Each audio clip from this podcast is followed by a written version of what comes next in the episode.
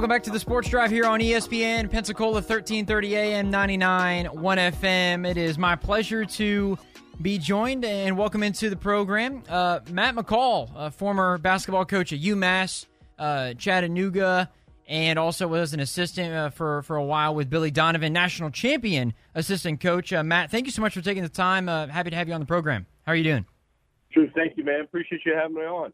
Hey, so we, we are going to hopefully we'll have we'll see how things go. Uh, we're, we're going to try to make this a, re- a, regular deal, having you on to talk some college hoops, and we're going to we'll dabble in the NBA a little bit as well. But um, one of the first things I want to ask you is about this SEC conference, and over the last five to ten years, it seems like the conference has just gotten better and better and better. Where now it's one of the deeper conferences in, in the league. How have you seen?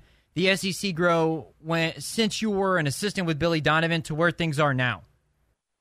Oh man, I mean, I mean, I mean the coaching just in general, right? Like Rick Barnes, you know what he's doing at Tennessee, and now all of a sudden you're adding Oklahoma, you're adding uh, Texas into the league, but you have just absolutely outstanding coaches with John Calipari, uh, and the job that he's done in Kentucky, and and I know Florida fans, you know, we we've always had a rival there, and uh, Nate Oats at Alabama and what he's doing there. Um, just tremendous coaches in the league. Bruce Pearl, what he's done at Auburn. I mean, uh, it's you can't even imagine the job that he's done there and and the success they've had. So uh, we always think of the SEC as a football league, but you look at what these coaches are doing in terms of a basketball league. Uh, it's second to none, no question about it. Uh, yeah, and I think too the thing that's interesting is while John Calipari and Bruce are more of the I guess the bigger names, Rick Barnes in there as well.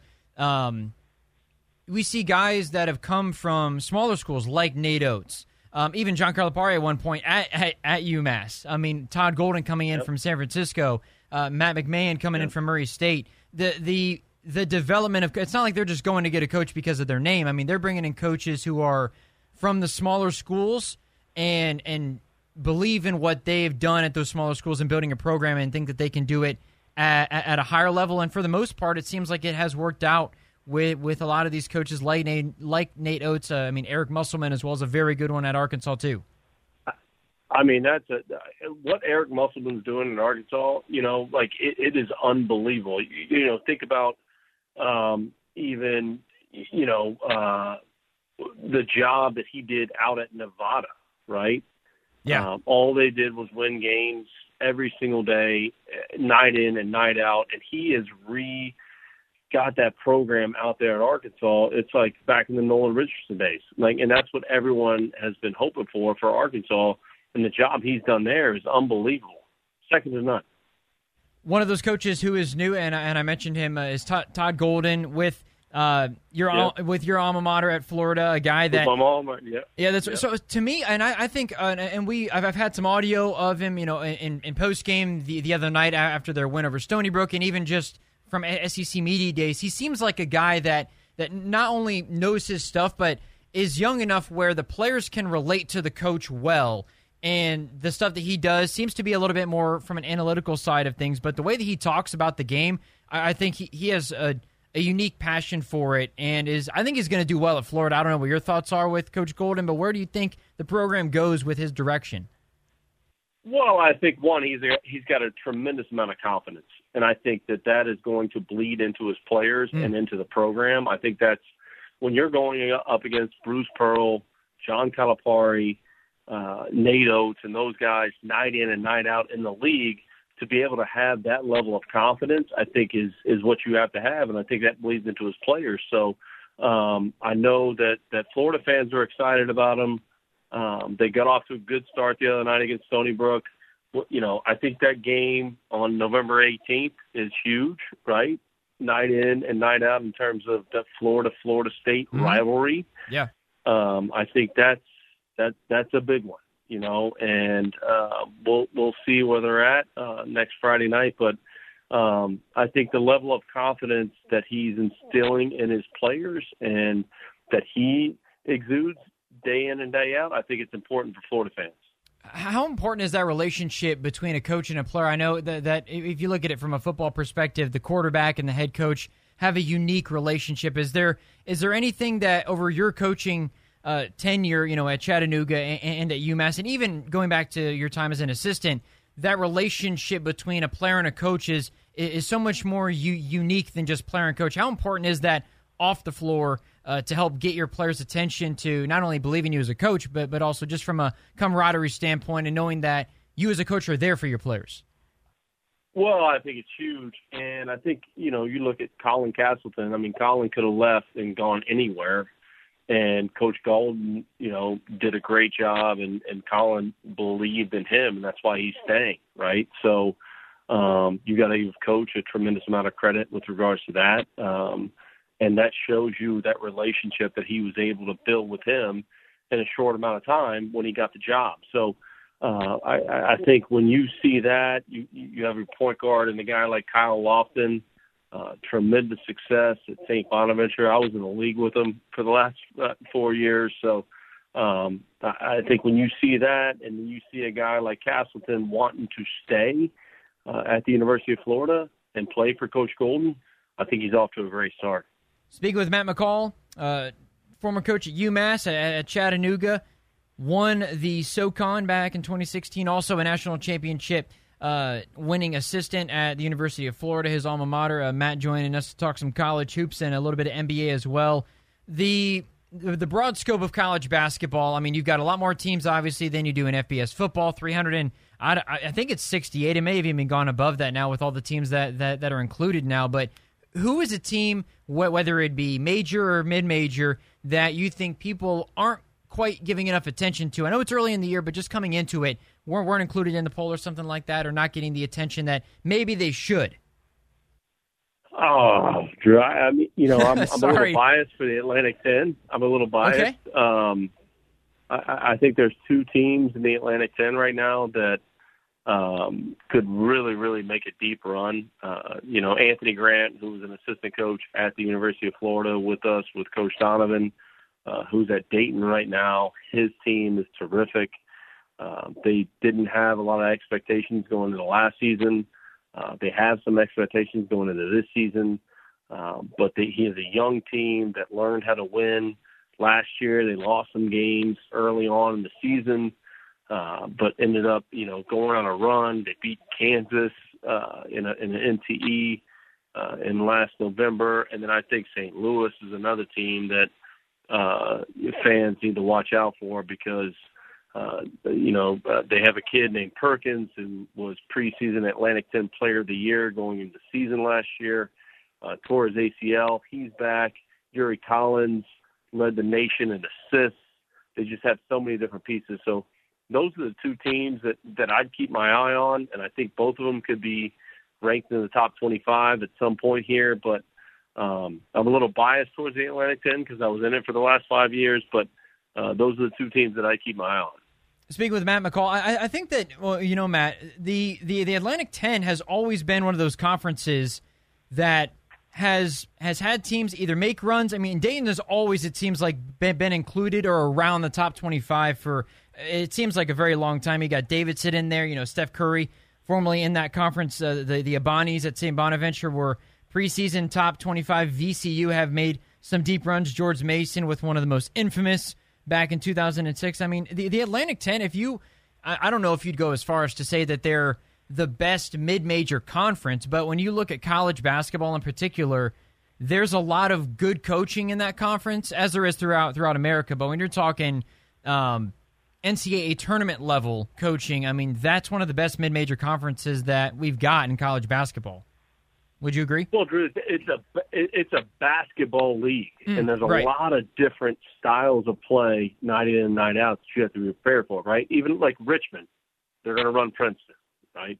Davidson, they're going to run motion, and, and then all of a sudden you got VCU who's going to press and then trap and have athletic, you know, athletes night in and night like it, there's you have to prepare for so many different levels of basketball. It's a basketball league. Think about this: Loyola Chicago is now coming into the league. So, you know, what an unbelievable basketball league, uh, just with such tradition. St. Joe's, you know, yeah, with Coach Martelli when he was there and what he did. So um, it's just the, the coaching, the tradition. It just makes it that much more fun to be a part of. No question about it. Most definitely. Again, uh, speaking with Matt McCall, uh, former college basketball coach at UMass, Chattanooga. Uh, NCAA tournament appearing, Chattanooga back in 2016, uh, SoCon champions, and then assistant with the Florida Gators back when Billy Donovan was still there. Uh, one, one more college thing for you, then we'll jump to the Pelicans j- j- just for a brief minute to talk about uh, Zion uh, Williamson and that crew that they've got in, in, New Orleans. Summer basketball is something that had been brought up to pretty much every single coach, particularly I think in the SEC, because Coach Calipari brought it up and, and has been a guy that's really pushed for this uh, for a while now. But to get more exposure for college hoops, the idea has been floated for a summer basketball, whether it be exhibition tournament or just some games being played, kind of like a preseason tournament, if you will. Is that something that is attractive for you as a former college basketball coach and just a college basketball fan that while football is is really king in the fall, having a preseason tournament gives you exposure to some of these teams early on and, and can get you maybe a little bit more excited for college hoops. Yeah, I mean, I think too. You know, just the early season games, like right now, right? Like what what what are the what are the games that we're tuned into? Um, we got to get more excitement, you know, on November seventh.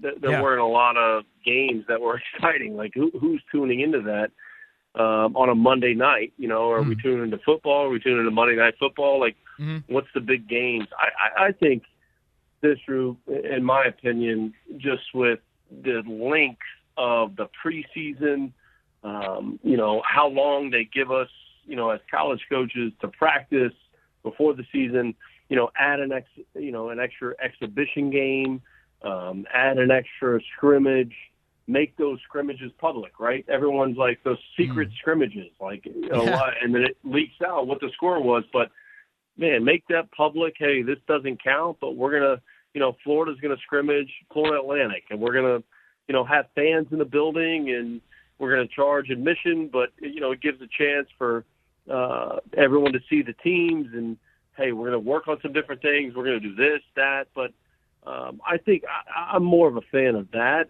Um, but I think you know, the start of college basketball, you know, even going back, you know, Midnight Madness used to be this big ordeal. Right.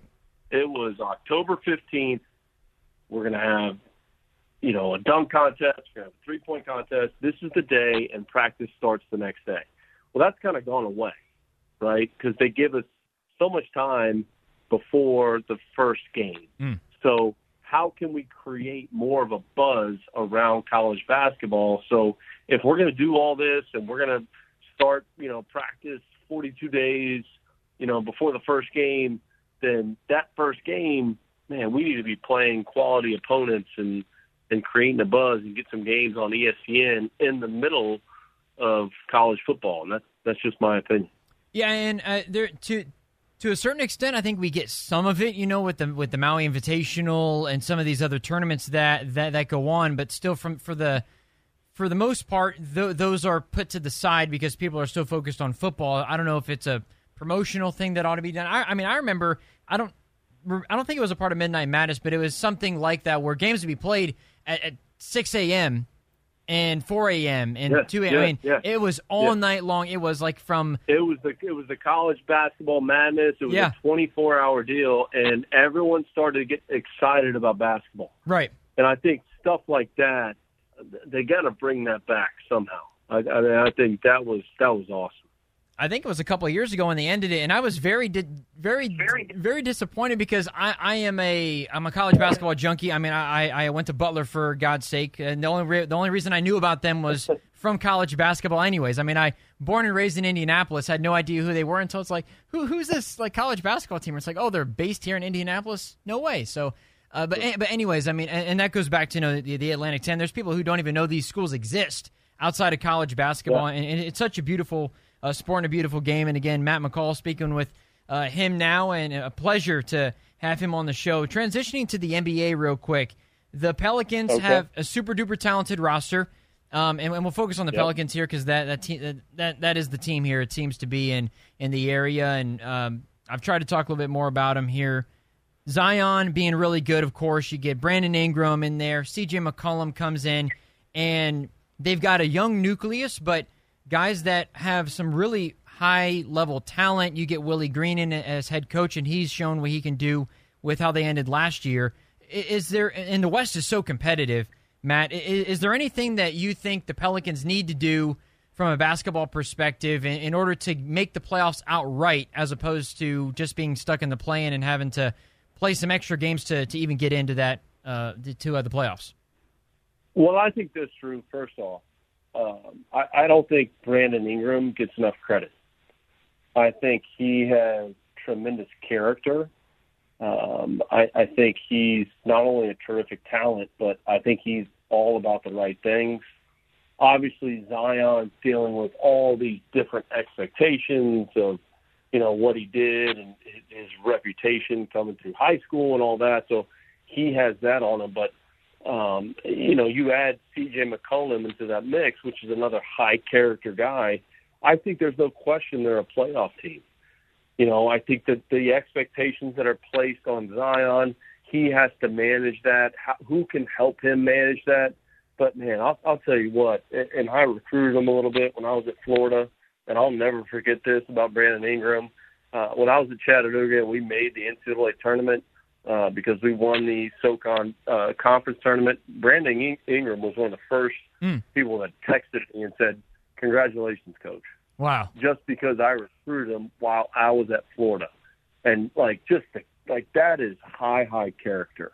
And I don't think a guy like that gets enough credit um, you know, for for who he is and the talent level that he has. I mean, that was that was big time for him to do that. So I think there's no question they're a playoff team. Again, I think you know Zion managing the expectations that have been placed for him, placed on him, um, so we'll see where they end up. But you know, I, I, I just I'm, I'm rooting for them. And again, a guy like Brandon Ingram, man, it's it's hard not to root for a guy like that. Oh yeah, it, it, it, it's something that you know you're going to remember forever. Probably is that he had you know the time he he took the time and uh, to to to text you back. It goes to show you you know the character of these guys that that and not that he's had a bad light on him, but I'm with you. I think that he's one of the players. I mean, he got selected high in the draft. Didn't work out for him in LA, but I mean, everything is really. And I don't. Do you do you think that? I mean, obviously, when you know he he texted you and everything like that, uh, you know, congratulating you. But do you think his move to New Orleans didn't necessarily humble him, but it gave him an opportunity to showcase that leadership and say, "Hey, I can be the guy to rally the troops a little bit. I can be the one to motivate the team yeah. and really elevate them to where we can get to." Well, I think no question. And I, and again, back to his character. You know, I I mean, being in LA, you're in the spotlight. I mean, LeBron's dealing with. I mean, Russell Westbrook's dealing with it right now, right? I mean, everyone's mm, yeah down on him, and um, I mean, you're talking about a guy that was a former MVP, right? I mean, being in that spotlight. Uh, I mean, there's a lot to deal with, but man, Brandon Ingram, w- what a high character guy. I think the Pelican fans need to embrace him. Um, you know, and I think he's the guy on that team that can push them over the top. I think he's got the character piece, like we talked about, and I think he has the talent piece as well. I mean, you know, everyone compared him to Durant coming out of of college. You know, right, wrong, and different, but he's he could be that good. He could be that good, and uh, I'm excited to see where it ends up. Matt McCall, appreciate the time, man. I uh, I I loved our conversation, and hopefully we we uh, can keep this a regular thing and and be consistent with it. Uh, appreciate the time. You have a good one, and look forward to talking some more college basketball with you down the stretch as the season continues. Drew, thanks, man. Looking forward to it.